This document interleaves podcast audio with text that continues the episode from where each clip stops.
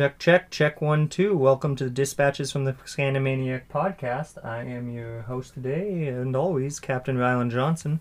Uh, been a few weeks since I've recorded an episode. Uh, I can't really remember what's happened in that time. I just got back from a three day kind of sailing tour.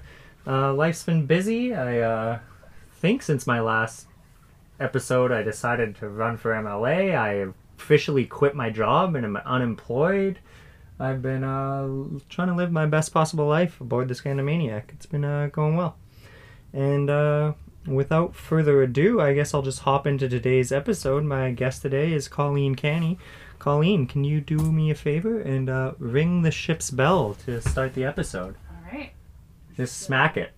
No, oh, this? oh, Like just this? I would just hit it really hard. Heyo! There, that is perfect. It went right off the levels.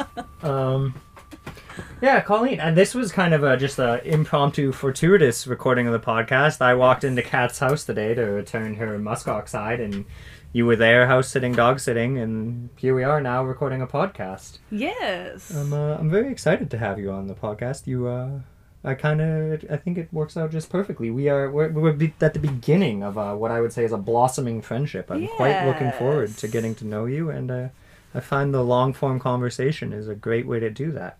Yeah, it's so- very exciting. I didn't know you were running for MLA. Oh yeah, yeah, that's well that is happening. Yes. That's amazing. yeah, yeah. So, what what uh, area of t- town would that be? Yellowknife North, right Yellowknife where I am sitting on board this boat. I don't even know like the areas. I Yeah. should probably be more involved. It's uh, it's fine. so Yellowknife North is a riding that consists of the Ingraham Trail, Old Town, um, Summit condos, Yeah. and Niven. It's kind of the way that border is drafted. But um, yeah, where do you live now? Uh, Fraser Tower. So you are in Great would be Slave, I believe. Julie Green. Oh, I Yellowknife. believe. Tower. Yeah, I, I don't know the border of Fraser Tower. Anyway, yeah, enough politics. um, so perhaps Colleen Canny, uh, soon to be Hardesty. Is that correct? Yes. Yeah. Uh, Yes, looking to change my name. I found out it was only $134 Mm-hmm. an application and your old birth certificate so they can give you a new one with your new name, there you go. There which you is much simpler than it used I think it used to be like 600 bucks to change your name. So, um, it's very exciting to have my mother's name, Hardesty, instead of my dad's, which is Canny, and just has always sounded cheesy. You know, same amount of syllables, a lot of C's, a lot of N's, a lot of E's. Um, and yeah, it's just exciting to change my name to something that's more representative of uh, where I feel I come from and my family ties and all that good stuff. Yes. can, maybe you can tell me a bit about the Hardesties because I I know a few Hardesties and I assume you're related because they're from the north. Yeah, Um, there's a few like f- fardesties, as I call them. They're you know fake Yeah, yeah. faux, faux hardesty, um, that you know married in like have maybe the name through marriage or whatever. Uh, my mother is the pro, like the expert to go to about familial relations. There's been a few guys uh, over the years where like they're from another community, but I don't know like what their family is. So I go to my mom and be like, "Oh, mom, please tell me he's not my cousin. He's so pretty." They, the pretty ones always are. um, It runs in the family. but yeah, where uh, my Hardesty clan is from is Jean Marie River, uh, aka that's aka Daily. Very hard to say. Um, means like water over clay. In Dene Zhatié, aka So Slavey, uh, aka Dene from the Dehcho. So, yeah, that's uh, a little low lowdown on Hardesties. There's lots of us, and there are a lot of people that we're related to. So even people that don't have the Hardesty name, there's all sorts of interconnections. Um, and my mom will go on and on, and usually she loses me after a few minutes. But it's uh, very interesting to see all the different families and where they kind of cross over, or um, different areas where certain families would meet, different groups um, through millennia. So And then so your your father's name Canny. Wh- where's your dad from? I, I take it, it that name doesn't have like that northern connection or kind of. Yeah, he's from recognition New factor. Brunswick. Yeah. He's from Fredericton. Um, I think it was like my great great grandpa that I um, immigrated from Ireland. I heard it's North Ireland, so you know, I guess there's some North affiliation, just on, on the wrong uh, continent. But uh, yeah, not a whole lot of us. Somebody, somebody in our family said it used to be O Canny, and we dropped the O so we could get jobs. You Yeah. know, it's the Irish. Oh, Canny sounds especially Irish. Yes, yes. Um, so that's a big step. I I would take it is changing your name. Um, can you kind of just talk about you know the choices and paths and you know challenges that lead up to that? Because I mean, obviously, changing your name is you know it's well, it's it has a lot of symbolism to it, and here you're not only just changing your name, you're picking you know your mother's name Yeah. um, which is then tied to where you currently live and Yep. has all this connection. And so, I mean, if you could kind of just unpack that, you know, there's a lot there. Well, you know, I've definitely not been looking forward to the conversation with my dad where it's like, hey, I dropped your name. Yeah. Like, screw you. Uh, but, like, I haven't talked to my dad consistently for years and years and years. Like, we've had a very strained relationship. There's, you know, uh, there's a lot of tension there. Um, if you ever listen to this, Dad, I'm sorry it's shitty, but I guess that's just how some families are. Um, and yeah, so there's there's that awkwardness. Like my mom even was kind of like, Ooh, like she. I think she kind of probably felt shitty for my dad, but she also is very understanding and uh, several years ago suggested I hyphenate my name, and I'm like, um, excuse me, like you hyphenate your name. that sounds awful. I'm not doing that. Um, so yeah, I'm, but I'm really happy with the decision. I feel like um, 27 is a big year for me. 27 years of age. Um, like this year has just been very transformative and um, i feel like that would kind of be on par with the rest of my life thus far Yeah, that I, I think a lot of us kind of uh, go through the, you know, your 20s and you make all these decisions and you kind of are reconciling your identity and whatnot. And um, I I like the way that this is manifested in, you know, like, no, this is my identity now. And I mean, as much as, you know, whatever, there's the relationship with your father, it's it's about you. It's Yes. like, this is who I have decided I am. or Exactly. Decided who I am, and I now am reconciling that. actually I completely forgot um, the s- short story of how i came to this conclusion of wanting to change my name was actually about a year ago uh, on the way back to the Dehcho back to simpson to do a canoe trip Yeah. So it was a uh, culture and language immersion canoe trip that lasted from beginning to end, travel dates and everything, about two weeks. Um, and, well, maybe, yeah, maybe closer to 10 days. Anyways, uh, I was getting a ride from some fellow Dehcho folks, and I was in the back of the car, and it was hot, and I was just like, leaning against the car door and I kind of fell asleep like you know half asleep and I like jolted awake and I was like I'm changing my name to Hardesty. And I felt like it was just maybe my subconscious being like you're going on this big trip and it was life changing it was beautiful. I cried so much. Um, I had just left my boyfriend of three years um, and like I wanted to be with him forever. And it turned out he was, you know, um, just another shitty white boy at the end of the day. and, uh, and getting to go on this trip afterwards um, was just so healing and um, grounding um, it, it's indescribable, really. But it started with yeah that sweaty car ride with uh, Mila and who else? Tumba. I think her brother Tumba was there. Yeah. Yeah, and I mean, especially here in the north, where like I, I have plenty of indigenous friends who have like a you know a white parent, and then they got their father's name, and they'll Mm-hmm. introduce themselves as like, oh, I'm a Johnson, but I'm actually a Mantla. Yes. You know, like they have that to like place themselves because it's Mm-hmm. it's such a reality up here is that like the a name is so placeable of like oh not only are you like I know your cousins and you're from Yeah. this region like you Yeah. know they have Absolutely. you can trace it very which is an interesting thing you know for I find for women who especially marry and then lose that name in this place where like identity and connection to the land and your culture is so attached to names Well, until recently, you would lose your status. Yeah, As exactly. well. Like my mom always, my mom was proposed to twice Yeah. by two white men, and she says like she just didn't feel like it, so she said no. Uh, one was, you know, the supposed love of her life, and then the other was my father.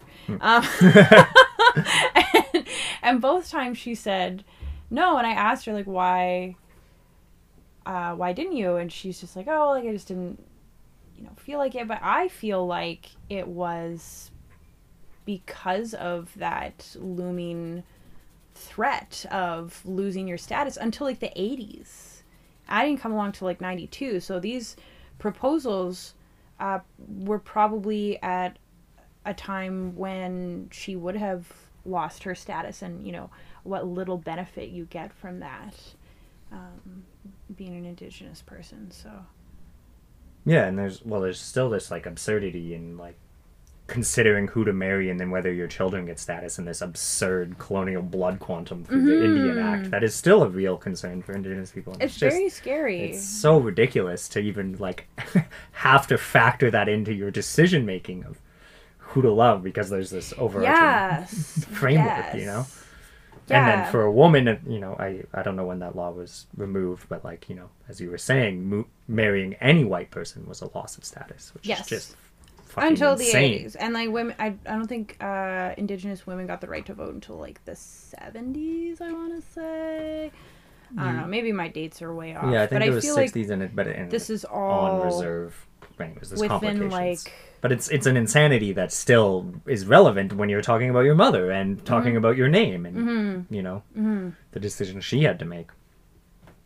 Which is it's now interesting seeing you know you're of the next generation having to make similar decisions of like do I change my name where does this fit into my identity and Yeah. like within this you know being in the north and then this overarching kind of system yeah and it is covers above it. bizarre that she got like she made the decision to give me my father's name when I was born um, because she raised me to be so proud of um, you know my grandma and like my Dene side in general and then just to give me my white father's name she's like oh well there it's barely any cannies and there's too many damn Hardesty's running around. Anyways but yeah like now you know years later it doesn't really make any sense to me um, to keep it so I will not Yeah, I, I I think you've come to this. I don't know, based on what you're saying, come to this decision from a place of you know exploration and kind of realization. Um, and perhaps you could kind of just talk about that a little more. I, it's something I find. I, I, I don't know. It's it's it's such a problem I don't have to deal with. You know, just I'm Yeah. a I'm a white male, but you know, having this like I you know being indigenous and being in the north, which is is an identity that is simultaneously so strong and like important to like placing yourself here Yeah. but is also an identity that has been continually threatened and you Oh, know yeah. faced multiple barriers and then having you know your your white father and this like you know having these two competing i don't know if that's the word two different identities and how you've kind of how that has gone through you know your upbringing and then i think you start to r- really reconcile it as you become an adult and think like how would i raise my children where do Mm-hmm. I want to be in the Yeah. future um, That was a lot of me just spewing nonsense. But if No, you could kind of un- talk about that, It's I not nonsense at Yeah. all. It's um, it is very well. I mean, some of it's nonsense. Like it's convoluted, right? Like it's um, I remember, you know, being very young still, and my dad saying things like, like. Oh, I can't. I think I think I said something about being Dene, and he's like, "Well, you're actually more white than Dene because there's like some white mixed in on your mom's side through your grandfather. So like you're actually more white than indigenous." And I was just like, nobody has ever mistaken me for a white person in my life. Maybe like one idiot in high school, but like they don't count. And um, but I am very racially ambiguous, and I think that's been kind of difficult to come to terms with at times. The whole, uh, you know, lateral violence um, and uh, pitting pitting us against each other, indigenous people against each other, uh, because of things like blood quantum and because Uh, of Can you explain? I, I haven't heard that term lateral violence. That's like Lateral what, vi- is what you were saying. Pe- yeah la- lateral violence it's uh it's it's violence or um you know bad shit within a community Yeah. so you hear you'll hear it for um indigenous folks for uh black folks of just like this infighting and i mean like really it's just north americans fucking over the poor consistently. Um, and we happen to be two of those groups that you know um, um, are profiled and stuck into um, prisons and like say i don't really know much about canadian prisons i know that american ones um, are very much revolved around slavery like it hasn't gone anywhere there's cheap labor um, from prison and uh, you know black folks and indigenous folks get thrown in there way more than they should. Um, my mom was actually in the legal department. She was like a core worker, and then she was a probation officer.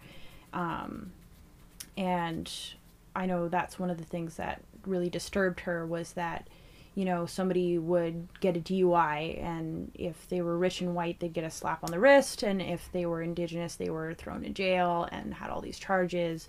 Because you know once you do something like get a DUI or like drive drunk, there's like a dozen different infractions usually like ran through a stop sign, drove under the influence, blah blah blah, blah like all these different things. Um, sorry, I can't remember what we were talking about. I went off on a rant. No, no. About- uh, you can rant system. about It was about the, it was about the criminal justice system. right la- lateral violence lateral violence so like uh you know like like like fights on the res like that that type of thing um our what what what street is that uh 54th 50 no no it would be like 51st it's the street that like everybody's talking about with like the sobering center um yeah, I can't remember. and the day shelter. Anyways, people are talking about it in Yellowknife, and it's like, eh, what a dangerous street, blah blah blah. And I, you know, maybe it's my lived experience. Um, I don't really get bothered there at all. Maybe it's because, you know, I look indigenous enough, um, and that that is definitely part of um, the issue. But, anyways, lateral violence. That street is a great example of a bunch of marginalized folks that are going through unbelievable trauma, um, stuck onto a space together, and there's a lot of pain, and it usually comes out and you know gets inflicted on others at some point. There's fights, there's break-ins, there's um, you know just shit getting broken in general, um, and uh, people just talk about it like, oh, those rowdy folks, like that are just like drinking all day, having a grand old time. Like uh, just the other day, there was somebody that was the two people actually, two white guys that were you know talking about a job that they had to take on that street and how like oh there's people like throwing a frisbee across the street like you know, over cars and stuff and blah blah blah. Like, you know, like there's some fucking frat boys and it's like, no, that's not maybe that's what you see. Maybe you see people like smiling and laughing. They're not having a good time in general. Um, they're homeless a lot of the times. Um, it's just it's just not a good time. So uh, I guess that's what I was going on about for the lateral violence bit. Yeah, definitely. There's this kind of uh, dehumanization to the speaking about people Yes. who are vulnerable on the street as Mhm. if they're just like troublemakers, rabble rousing, and this kind of like viewing them solely as a problem. I've, I've said that this is like one of my favorite rants is that like the first step to Yellowknife like healing its you know vulnerable population is just like stopping to talk to these people and stop Yeah. all, And any I- of the coverage that is kind of like those people. Yeah, It's like, what do you mean? That's a person, you know? Yeah, and I do it all the time, and I think that's why I don't feel afraid when I walk down the street, is because I'm thinking of them as people and people that are hurting. So you know, I'm I I, I consider myself a very uh, compassionate, empathetic person, and like, actually, one of those people is my auntie. Yeah. You know, my mother's sister, um, and I think it's that much easier to have that connection. Um, it's it's much easier to take a step back and be like, this is not uh, any one person's fault. This is not us against them. It is you and I against the problem. Like it has to be that, or it won't work.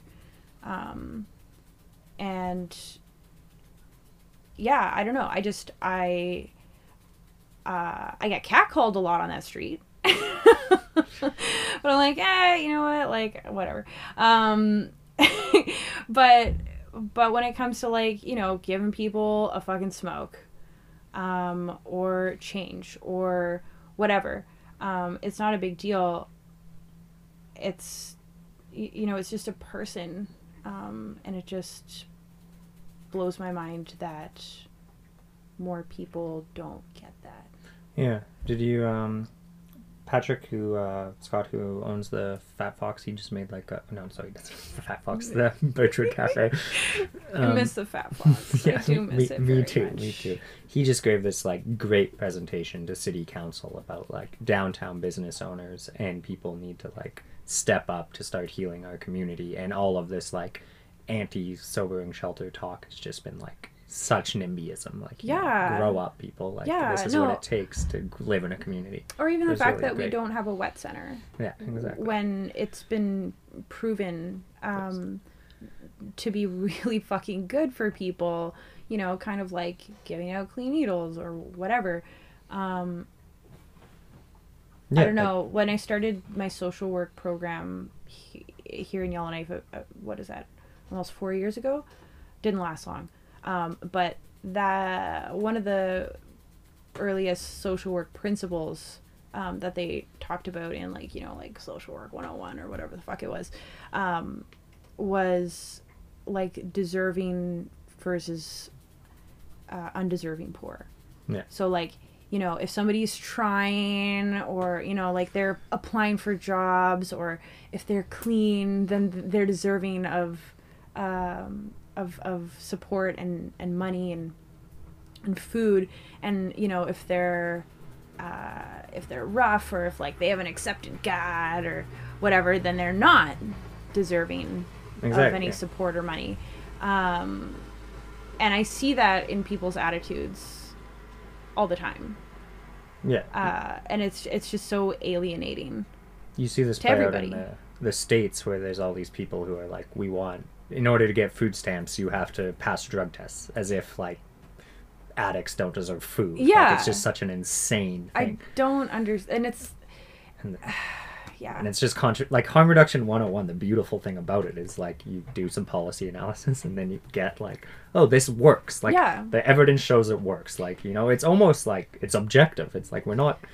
Are you deserving enough? No, it's like whatever reduces harm. Good, it's working. but the do it. states are still so uh, Christian as well, and it like that's what I thought of instantly when I was reading about you know earliest social workers is they were often um, uh, affiliated with a church because the church gets money and they would dole it out or whatever.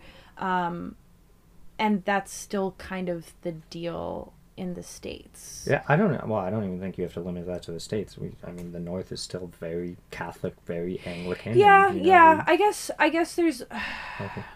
I guess maybe because there's more like I feel like there's quite a variety in such a small place that maybe when I think of the states as a whole, I'm thinking about um, say like their healthcare system as well. Like ours could use some work, but it's exponentially greater. Yeah. Um, and I, I honestly, that's the biggest one is the healthcare system, um, which is why I use the states as an example. But Yeah. but yeah, no, what- for for sure. Like uh, you know, people saying like, oh, like this person is not uh, worthy of my acceptance or you know even tolerance if they're not up to my standards of living. And like you know people say like oh i'm not i'm not gonna give them money because they're just gonna go use it to buy booze. And it's like have you ever been homeless and detoxing from alcohol and not had friends to drop you off fucking soup and like gatorade? You know not having a cozy place? Like you're a fucking alcoholic, Jim. Like, what the hell are you talking about? You're not gonna give them money to go buy booze. you just bought around for the boys at the fucking pub. One of them had to be hauled out at the end of the night. You know, they could barely stand. Like, what the fuck are you talking about? Like, none of it. Even people that I've, you know, I've heard people say this, like, oh, I'm not gonna give them money. And then it comes out that like they're fucking alcoholics. And they're like, oh no, you know, like I don't really drink, but like when I do, and it's like, like what's the difference? Really there is no fucking difference. Marginalization. That's it. Exactly. they're brown. Like that's that's the only difference. Um and ugh people are just so exhausting. They really are. Amen. Um, perhaps just bringing this back to you, I, I kind of like to unpack there that um, your father saying like, well, you're actually more white. yes Um, I think this is a it's a it's a problem that I think problem. Uh, it's something a lot of my indigenous friends and a lot of indigenous people are going through in that it's like, and it, it seems to happen more so with being indigenous than it does other cultures. Like if you're a half Jewish, I, I don't I hate that language half Yeah, like what yeah. kind of yeah your culture. It's like you can decide to be Jewish and no one bats an eye, you know. it's because of the blood quantum And, and I yeah exactly. It's because of the um, um, the Indian Act, which is like the most racist, dehumanizing piece of um, of policy or like what. It's really shitty. Uh, I can't believe it was written, and it's still in effect. it's still in force. I don't like even that the Indian Act, you know? Like I say Indian all the time because I think it's hilarious. Like actually I had a couple uh Asian customers, I don't know what kind of Asian, but anyways, they were at the pub um and I was handing them their bill. And one of them looks to me and he says, "Are you from India?" Yeah. And I just started laughing. and was like, no, like what? And the and his friend, the this other Asian guy, was also laughing, and was like, man. And I was like, yeah, I'm the other kind of Indian, not the Asian Indian. Like I was probably Asian, you know, like several lifetimes ago, like thousands of years ago before immigrating by boat. Uh, um, sorry, what was your original question? no, I, It I- that was- was a good little anecdote. I like that. Um, no, I bringing guess it, bringing it back to me. yeah, I, I think it's like by telling someone that, like, oh, you're not indigenous enough. It's like, Yeah. oh, you're only indigenous when we want you to be. It's Yeah. like you take the negative, and then you you you see this with like people who indigenous people of you know have a white parent or Mm-hmm. are mixed or you know perhaps are white appearing like being denied their you know the right Yeah. to own their culture Yeah, and and then it gets tied to like this race blood quantum Yeah. thing which is not what culture is. Like culture No. is, and especially you living here, and you know, this is your. And I do catch myself. I'm guilty of this too. Like we were talking about lateral violence. Um, you know, there are times that I've looked, like I've looked at a visible minority, and s- some part of my brain would make an assumption or be on edge, maybe like a little less trusting, um, and it's horrifying. it's fucking horrifying to think like these are thoughts that pop in my head. Um, where do they come from? Why? But uh, on top of that, like like lateral violence, it doesn't have to be you know like fisticuffs. It takes a lot of different um, uh, forms, and another one would you know be the whole like comparing blood and like um, complexion, like uh, I am also guilty of seeing, you know, an article say like, "Oh, this young woman did all these cool things." Um, this indigenous woman, and it's like, uh, that looks like a white girl. I'm sorry, but like she, you know, probably has had things easier or whatever. And you know, maybe that's just something I tell myself because I feel shitty that I haven't done this cool thing uh, and had an article written about me. And it also makes me think like maybe other people have had thoughts about me because I I'm like, you know, fairly uh, light skinned and it's just this whole rigmarole of like just infighting and for no reason you know? Um i think there's definitely like some resentment of that of like being treated different because I don't look white. So seeing this successful person that looks white or you know, not even necessarily successful, but like has, you know, done this cool thing, for example. Um those are the types of wheels that start turning in my head. Um and it's it's sick. It's it really is a sickness like the systems and institutions put into place to make this the whole thing like a competition um, you know and scrambling for funding to do something that you should have like the right to do and um, that you should be able to do for free you know things like uh, cultural excursions out on the land uh, and the water and all of that like it, you're constantly trying to scrape from Yeah. these pots of money and it's like why isn't this just like a federal thing where like there's just money there and you just take it when you need it Yeah. instead of all of this paperwork and you know like it's white people are all about paper Well, well, there is this fund sitting there. There's billions and billions of dollars held in trust know. that we have- belongs to indigenous people. and we and like we fucking carry the country you know with our It's just like administered through the Indian Act. exactly it's just oh my goodness yeah it's bad it's bad and like a, a lot of the folks and i think that's the other thing like say if i see i think there was like an up here thing and there's probably somebody that'll listen to this and they'll know me and they'll be like fuck you colleen. But there was an up here thing and i think there was like models. Maybe it wasn't up here. I don't know. Anyways models from the north it was beautiful. A lot of them look white. And i was just like I wish there were more dark skinned people that were celebrated. Um, like,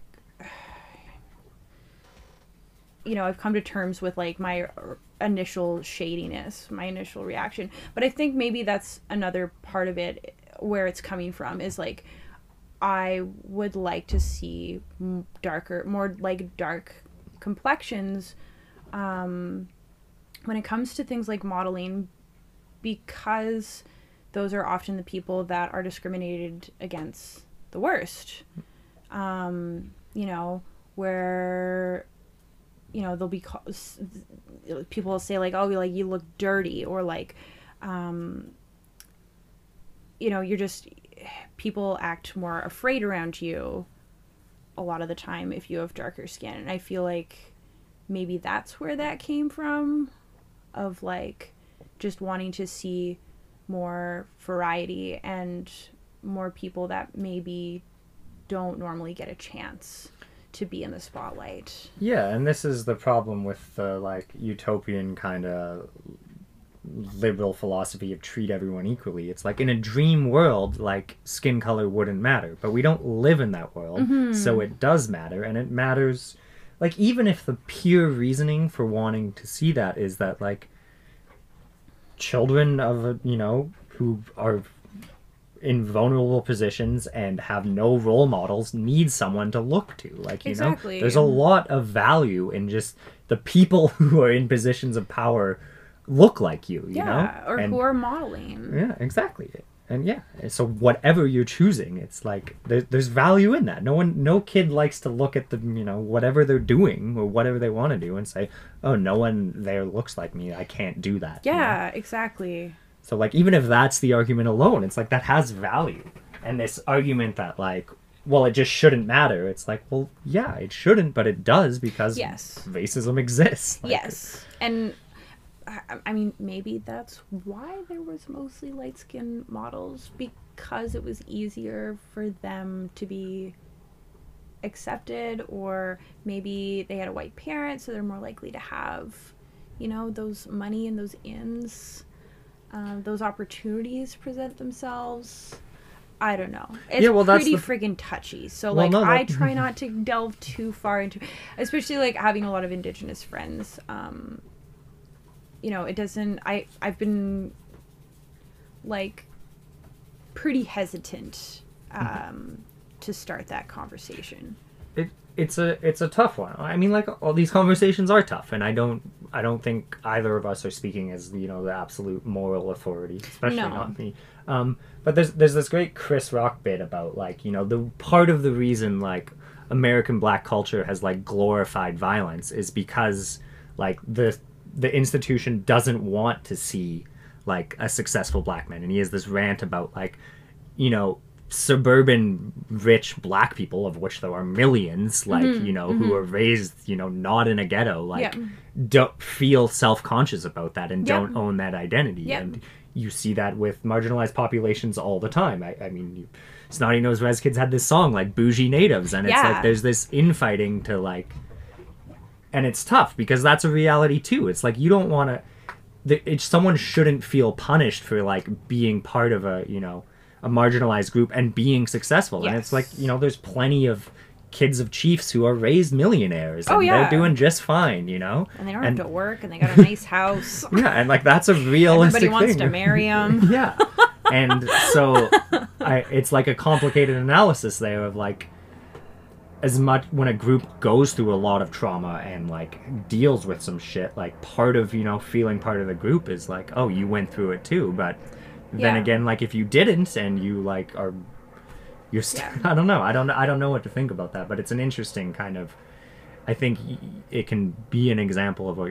that term lateral violence is like when you're not even allowing a successful person in a marginalized group to become like It's- own their success. So It's so alienating. Yeah. It's so complicated and convoluted. Mm-hmm. I mean, like, it really is simple, but I think when, especially when people aren't thinking about the root causes of things, um, when maybe they're not acknowledging their emotions and where they're coming from and asking themselves like why do i feel this way or why do i have this opinion Yeah. um then it can get real messy and real heated real fast well, and it's a valid opinion to be like, listen, I went through some shit. Like, you know, I was born a res kid and I had to fight for everything I owned, and you didn't. So, like, don't talk down to me. You know, that's a Mm-hmm. Valid opinion. yeah and i mean like and that's the thing too maybe i feel a bit um a bit self-conscious because i did grow up fairly privileged you know we were um very middle class we had a big house we had um like a medium house i guess um but like you know i was comfortable um i did not grow up in poverty like my mom and dad because my dad grew up very poor as well um and I think they did a, like their darndest to make sure that I didn't grow up like them. Um, but like a lot of my friends, a lot of our our town, Fort Simpson, um, is where I'm originally from. My mom's from from Jean Marie, um, so I'm technically part of the band, but I was raised uh, in Simpson. Um, and yeah, there's a lot of rough spots. Like we don't have reservations here in the Yeah. north.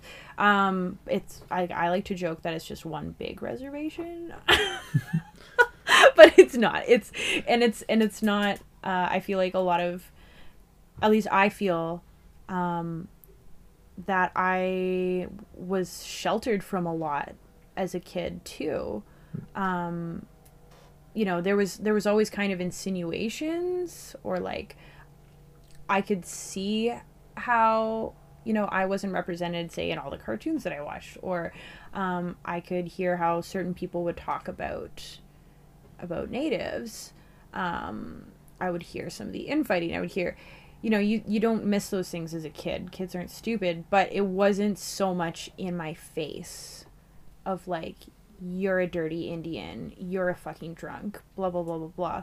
Um, I'd hear that here and there, but it wasn't it wasn't directed at me. It wasn't from um, you know, random people on the street like chucking stuff at you and like yelling expletives out of the car and your you know, at your mom. Um it wasn't that and I feel like I feel like the north uh, in the north we we're very lucky in a lot of ways. Like yes, we're isolated and have a higher suicide rate because of it, but it's also like there's a lot less of us too. Um, and I don't know, maybe there's like less racist just because there's less people total. I, Yeah. don't, I wouldn't know about like, you know, like ratios or percentages, statistical values, but even the even the fact that say like my grandma didn't go to residential school um, is because uh, they took off in the bush.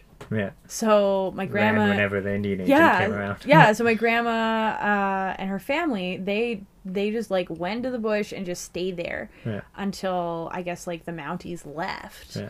So she didn't go to school. She didn't learn to read or write. She would speak a few words of English. Uh, she passed like five years ago now.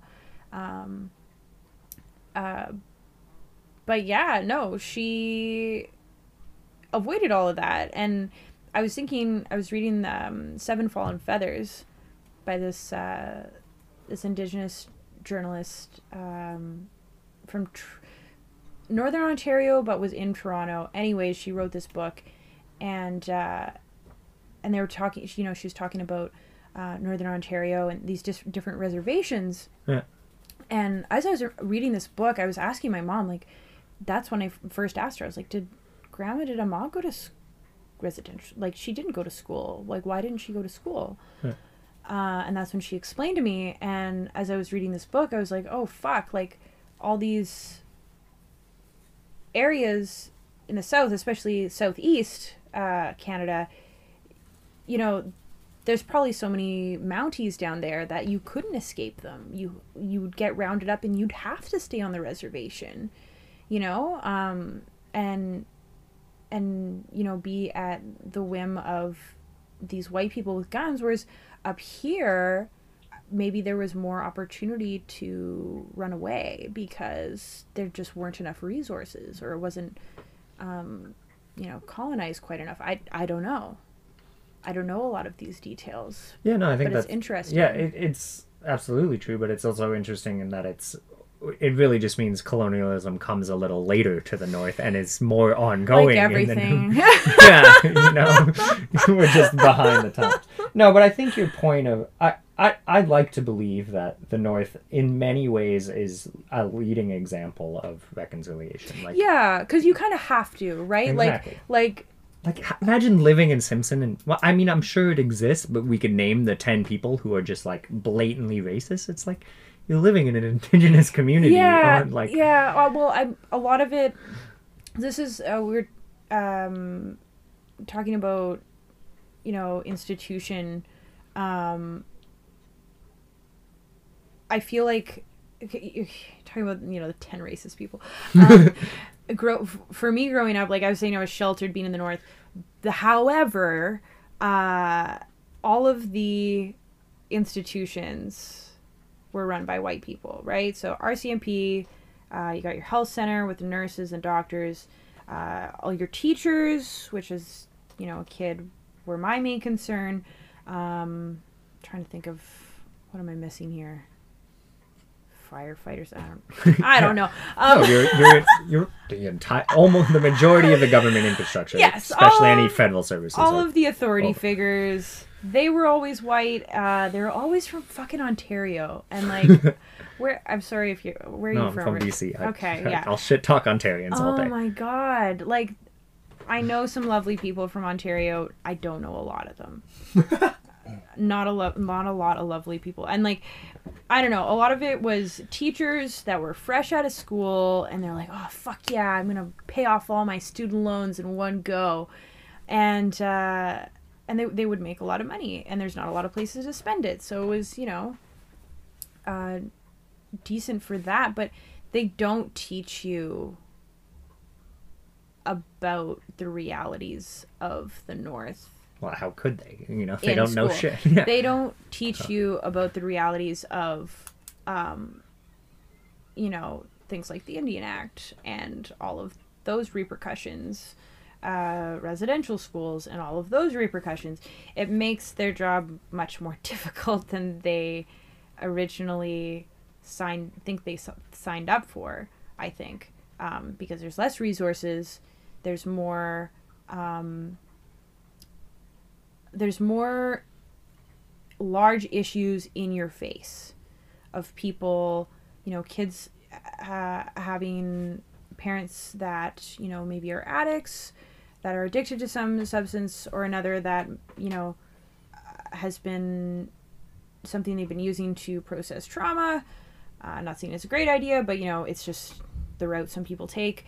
Um, so, you know, there'd be a lot of um, people like a lot of kids missing school or would be hungry or have like severe behavioral issues and are like throwing shit at you. Um, or like you know breaking down in a tantrum and they're like nine and it's like guys like this is behavior back for like preschool. Like this isn't Yeah. it's very tough to be a teacher. And like i commend you know them for not leaving halfway through the year there definitely has been some of that. Um but yeah like growing up especially at a place like simpson it's 1200 people on the devil's island is what you know the locals call it uh, in the middle of nowhere. And it's very isolated. It's very expensive to leave and to get there. And there's no malls and there's no starbucks and there's no like real roads even it's just you know a bunch of dirt and rocks and and you know these white folks from ontario these you know sometimes like very um, lovely I assume most of them are well intentioned. They're hoping to be teachers. and- people. yeah. um, would come up and you know they'd make it like a year or two and then they're gone again and i feel like i feel like a lot of the north people are like eh there's no sense of community. And it's like yeah because you white people keep leaving like just f- figure it out or like send your like hippie friends this way that don't care about all of those comforts of the south. Um but yeah teachers and you were talking about like um the the the 10 racist people back home. Uh my dad was telling me this hilarious story of this young uh RCMP officer that came to Simpson and he's like this is my town now. I'm gonna clean it up blah blah blah. And then he went to a volunteer firefighter meeting and he uh, started going on about um, it was like a, a mom and daughter and he was saying like they were both hot and like would totally do both of them. He said that right in front of like head volunteer fire department chief. I don't know. Maybe he was the chief. Anyways he was very high up very respected uh, part of the community, and that guy totally like just said he would nail his wife and daughter. Uh, It was bad. It was bad. Nobody liked that guy. So they banished him to Wrigley. Which is even smaller than Simpson. and more isolated. beautiful, beautiful community. Um, but yeah, I just thought that was hilarious. That yeah, when you're not well intentioned, usually it people don't it like keeping you around. quick.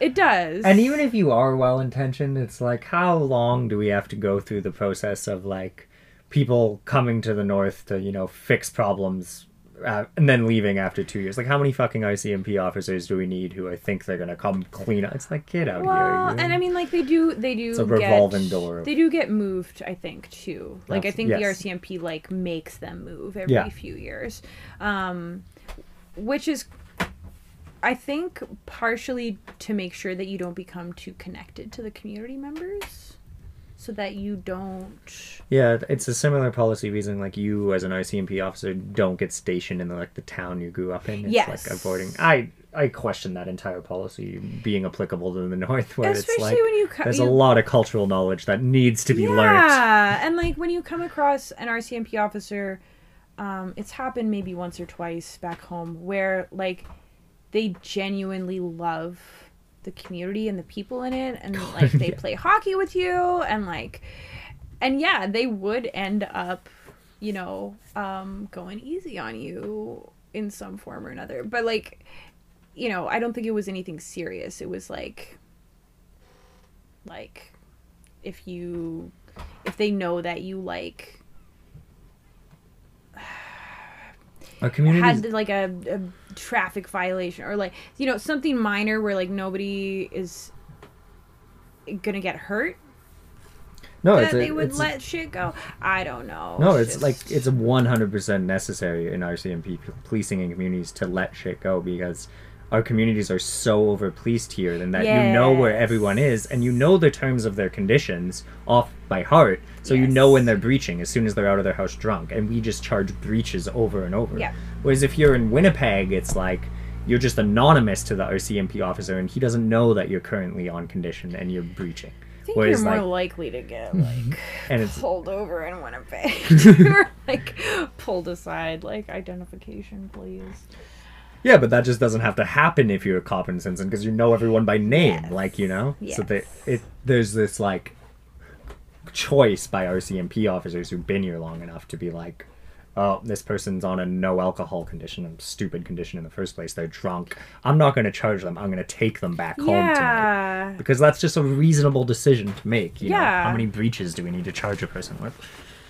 And whether that's because they're too lazy enough to do the paperwork or not, like yeah. no, they. Yeah. It's, anyways, it's not an easy job. Uh, rabble, rabble. Um. Okay. Maybe. Uh, ba- back to you. I, I kind of like making the the show not me ranting or us ranting yeah, about yeah, that's things. fair. I'd, I'd, I'd like it to be more of a in whatever we can talk about whatever we're doing good. Um, maybe if you could just kind of we can switch topics here. Uh, Okay. the, the other things on my list I Yeah, wanted to talk about was uh, burlesque. Yes. Um, I I think this kind of doesn't tie into what we've been talking about, but I I find this really interesting as I'm getting to know you, Colleen. Is like you have this amazing, demanding stage presence, Thank which you. is like uh, unexpected, and I even remember. Uh, in the Parkas and Pasties show, lots of people being like, "Wow, I did not know Colleen could do that!" Like just owning it. Um, and so I don't know, seen me at karaoke. just kill it. Once Twist closed, like the karaoke game definitely took a head dive in the city. That uh-huh. was so. That's where I would do most of my performing, just like letting off some steam on a Friday night, singing songs. I would go there by myself. And then just A. like sing duets Just with slay random it. people that ask me to. Yeah, no, um, burlesque. I don't know if I would call myself a burlesque performer. I guess, yeah, yeah, I'd call myself a burlesque performer.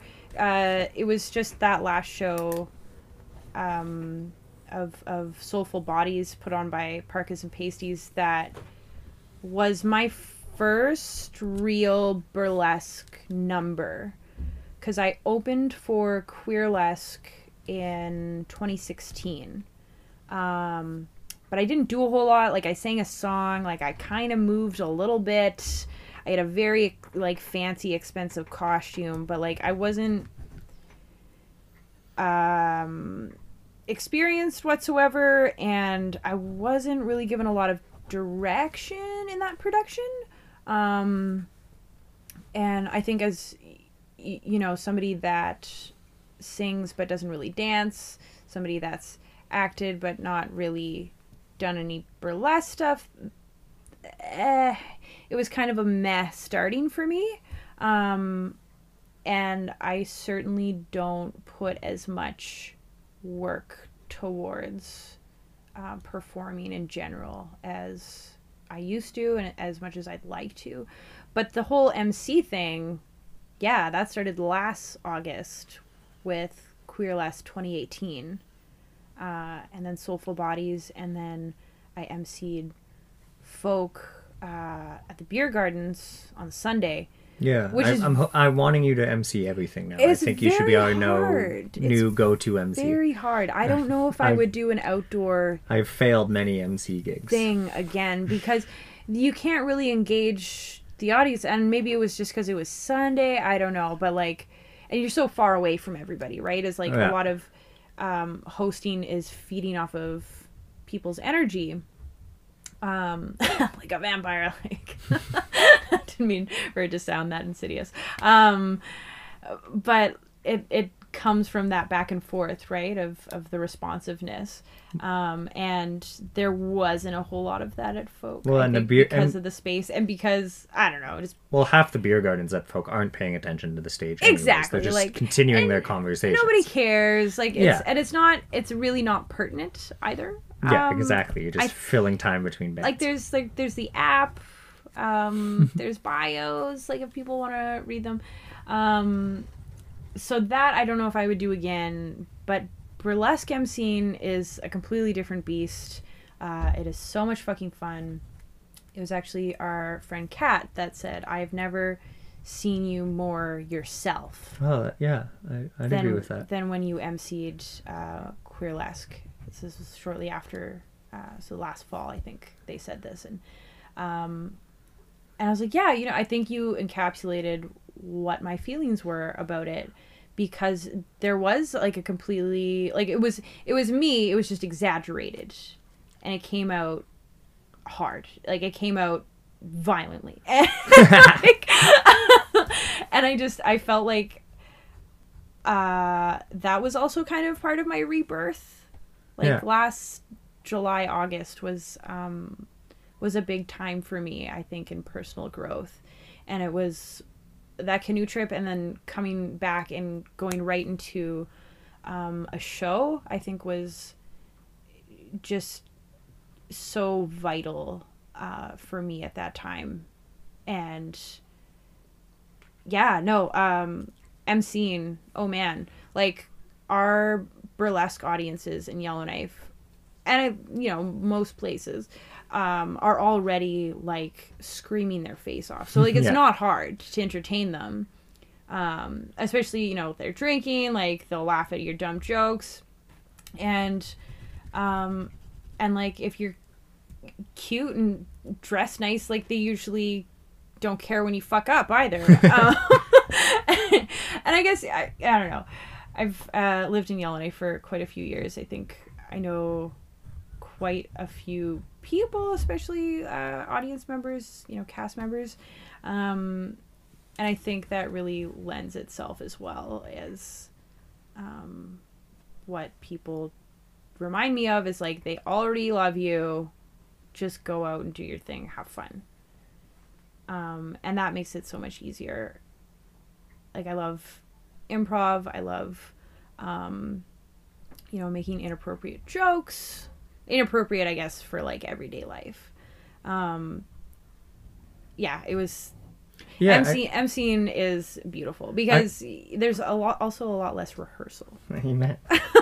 Just- well, I, I'm glad that uh, Kat said that because that like this was you being peak Colleen. Because Yeah. I- like I don't even know you that well, and I kind of like got that like oh Colleen's like hit her stride, and and not like as an MC, like as a person. Like you know, there's this Yeah. confidence and this like I own this like exuding from the performance or the stage. That's like oh wow Yeah. which is which is great. I I, I think that actually does kind of tie into like you changing your name and like owning Yes. your identity Mm-hmm. and being like, no, this is who I am, and I'm like shameless about it almost. Like, Yeah. burlesque is perfect for that. like unapologetic. yeah, unapologetic is Yes. what burlesque I think to me is all about. Is like people just like, no, this is what I want to do. Fuck you. Mm-hmm. There's, a, there's a radical ownership of self. Um, yeah, and, and I guess maybe could you? I'm just going through our list here Yeah, of yeah. things I kind of wanted to touch on. Um, kind of on this of your like rebirth is the the wording you used, but of this like kind of I I think a lot of us go through this and you know I guess we're always growing, but like you reach a point where you're like adulthood. I'm adulting now. Yes. This is who I am and who I want to be. Um, could you maybe just talk about like some of the obstacles and hurdles you overcome and like what where those kind of decisions or those paths led that led to here? Because to me, there's always some like key ones, and you know, like you decide to do this instead of this. You decide, you know, you decide to change your name. You Yeah, yeah. decide to live in Yellowknife. You mm-hmm. decide to, you know. So, I know that's a lot. I, I Like asked some- like it's like general some- broad So questions. like some obstacles thus far. Yeah, yeah, sure. I, I I don't know if I'm a bad interviewer and that I just throw whatever at the wall, and I'm like, okay, what what what do you want to talk Whatever about? Whatever sticks. Yeah. I I I'm bad for that. I'll like I don't ask pointed a, questions. I'll like start answering. A, I'm like, oh dear, what am I answering? Where? No, that's fine I? though. Like that's it's ra- I don't mind rambling conversation on the podcast. I think Okay, that's very much what it's about. The whole point is actually to just kind of explore this long form conversation thing. I think the reason I do this podcast is because we would never sit down casually and have a one on one hour long conversation, which is unfortunate. I wish that there was kind of a setting in which that would happen, but this is just like a very introvert move, by the yeah, way. curate a, I create a podcast purely to talk to people and curate a space where it's socially acceptable. and I can I can identify with that. I can definitely identify with that. Um, I guess that would be like one of the obstacles growing up an only child in the middle of nowhere. Yeah. With like no kids nearby. And like even if they were, my mother would not let me leave the house because I'd be eaten by a bear. And oh like wow. like it's ridiculous um but like also not because we'd have black bears go through our yard all the time um and she's terrified of them which is hilarious to me but anyways um Yeah, that's very Yeah. funny being from Simpsons. right and like i don't know well i mean like if i think a healthy uh fear of bears is appropriate because like they can fuck you up pretty good a, a healthy fear of bears is appropriate. Yeah. So especially when they like in G in Jean Marie especially, uh, it's so small, Yeah. right? And like they can just sneak up on you. That's why there's always dogs tied up outside. It's like we need bear alarms. Um, maybe we should have tripwire instead. Maybe the SPCA would be not so mad at us if we did that. Anyways, um, but yeah, I feel like uh, a lot of my social hangups probably come from that of like not having siblings, not having um, access to social situations uh, very easily. So like I don't know. They always say only children are like super weird, and, but more creative. So there's that. Well, and that Um, ties into performing. This performing accomplishes creativity and like finding an outlet for this. you know. Yes, and getting to be like, look at me, I'm awesome, I'm gonna do a thing, and uh, I'll talk to you for like two minutes after the show, and then I'm gone. like I'm out of there as fast. Like like I can't stand schmoozing. I can't stand small talk. I love the compliments. I will eat them for breakfast, but then after a certain point, I'm like, okay, I'm done. Yeah. Write me a letter, and I will read it. um. Yeah. No. And uh, for other obstacles, I would say this has been like a kind of a reoccurring conversation that I've been having with um, friends of mine, especially since a lot of them are younger than me for the first time in my life. Um, not by much, but you know, a, a few years makes a big difference sometimes in like life experience and like, um, you know, coming to certain conclusions. Sometimes it doesn't. Sometimes, you know, Yeah, some idiots just never grow up. yeah, or like, or you know, maybe end up sheltered or like kind of close themselves in so they don't experience a whole lot. I don't know. Um, but one thing I heard, and I don't know, I have not confirmed like sources or like how this whole thing works. The brain is a complicated beast, but I heard that you don't really have a fully formed adult brain until about the age of 25. And until until then there's like shit that's, you know, not quite developed the way it will be for the rest of your life uh, after that age. Mhm. So, I don't know if it's if it's true, but Yeah, that. I have been feeling that maybe it is in the last couple of years where it's like shit is starting to click. It's starting to make sense. And shit that I would hear from older peers, you know, a few years ago, um, I'd be like, eh, like whatever. And now it's like, okay, I'm like, I'm starting to get it. You know, um, I think a big obstacle was chasing things um chasing like uh substance like with substance use you know kind of like chasing a party or chasing like you know this person that people would want to be around and the saddest part is it's already like that i don't necessarily want to be around them around people that are um you know that all they do is party. Yeah. Because like they're just there's just no real connection there. Um and I don't talk I don't talk to many people about this um specifically because it drives them away. But like I haven't aside from a week of falling off the wagon, give or take, um I've been sober, well, alcohol free uh since mid January and that's another thing that's kind of feeling like it's that rebirth is like i stumbled a little bit but like i'm pretty sure this is permanent like this is going to last the rest of my life um and that's not like it's not like a really a day-to-day challenge like every once in a while i'll catch myself kind of in that loop of like i need a drink to have fun or I need a drink because these folks are in town and like we've always drank together. Yeah. You know, or um I don't know, like I had a dream the other day that I had a drink and I felt so shitty. I was just like, "Oh no, what are you doing, you silly bitch?" And then I woke up. And I was like, "Okay, it was a dream." Um and my mom's been sober for 13 years, I want to say.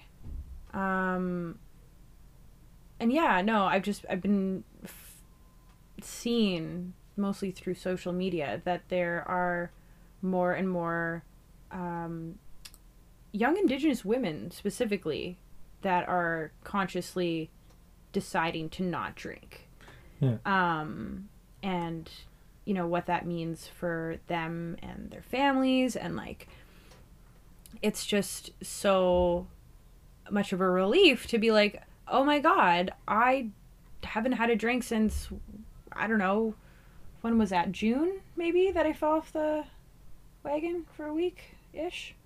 Um, aside from that, it's like I have the most thriving social life. Yeah. More so than I ever have. Uh, right now and I'm sober. Like I'll I'll like smoke weed, especially if people are drinking. I'll be like, "Oh yeah, like I'll, you know, partake in a social depressant." um and be on like some kind of wavelength that isn't stone cold sober. Um and we'll have a great time. It just means that i'll eat more and i'll get uh you know tired earlier and that's about it. Um Yeah, there's, yeah. this is another one of my rants. There's just like a complete immaturity to this like party culture we've developed of like, hey, do you want to go out drinking? As if that's the activity. It And it's and it becomes like I drink a fraction of what I used to. And I, I've ran into that, like where I have old friends come and mm-hmm, visit and they mm-hmm. expect to like get drunk for seven days. And I'm like, I, I can't do Seven that. days. like, Oh you know, goodness. I can have like a beer and then I'm like, okay, like, you know, we can't party. Like I'm, I'm that's not what I do anymore. Yeah. And I, I think that's a big step in adulthood and more and more people are realizing it's just like going out drinking. Drinking is not an activity and to like not set up a social dynamic where it's completely fine for a person not to be drinking it's just like it's an unhealthy cultural thing we've done. Like if you have Mm-hmm. Yeah. if like if a person feels uncomfortable not drinking in a social setting, like to me that's a failure of the setting you've created. And Absolutely. But you can't with two people can't- drinking water on a boat right now, it's fine. You know, like you can do that and you can't really see that when it's been so deeply ingrained absolutely. um, whether you know by yourself or or or um, certain environments. And it is like it it's almost shocking in a way because there'll be sometimes when i'll think of you know a younger version of myself um, and maybe like have a thought that she would for a moment.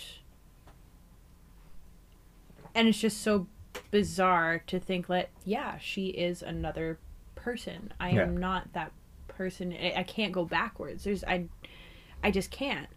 There's certain truths that i've always been aware of but haven't really like felt in my bones like i do now if that makes any sense. No, no, that makes complete sense. I think like the realization that we outgrow ourselves is it's a huge one, and the realization that you know I the goal is to continue to grow is kind of I don't know to me what it's all about. yeah and just like like just taking a moment to think about things Yeah, You know? bringing some intention to your life. You know, Yeah. why? Why is this occurring? You know, yeah and what I, are the I just- causes that are leading me to make this decision? I just think it's so cool that it's happening earlier for a lot of people too. Um, like, like so many um, Zennials, Yeah, you know, Generation Z, um, like don't even drink. Like we had a huge table of them. There's like 15 of them. I think maybe three or four had an alcoholic beverage. Yeah. And of those three or four, like they had one or two drinks, I think. No, yeah, the there's stats to prove this. Like around the world, like the next whatever Zennials is that what we're calling them? Well, Gen Not- Z, we'll say Gen Z. Um, I don't know. Not So us there- millennials yeah, are so drinking way less. And it's Yeah. just like I'd love to see that kind of like they stole like three pitchers of water. We're like, where are where's our water keep going? Yeah. Where with the three pitchers we lost them. They were all on their table, and I mean, I was annoyed as hell because as a server, like you get your money from selling liquor. So I was like, that wasn't my table either, so I had no right to be annoyed by it. Um, but yeah, it and it is interesting working for a pub and not drinking as well. Yeah, a pub's another one of those things. It's like such a key institution. Like I the Woodyard is very much my second home. And I feel Mm-hmm. uncomfortable there not having a beer. And also like I've been a bartender for years, so it's shitty to go to a bar and drink water. Like that's the way the place Well, makes money. I so mean, it's like what I do is I just tip. I always give a extremely yeah, I give a five dollar bill if I'm having a water. It's like whatever. Yeah, yeah, or even yeah, like there's been times where say I've gone out with a group of friends. Yeah. And like most people are drinking, I'm sitting there all night. You know, I'll maybe get like virgin mojitos, or if I'm doing the water, I'll do water, and then just give like. I'll tip. I'll tip. Uh, I'll give them a tip for the bill I would have had. So say like back in the day, hundred bucks, easy, easy. So I give them like you know like like like uh 15 20 bucks for a tip. And it's like this isn't hurting me.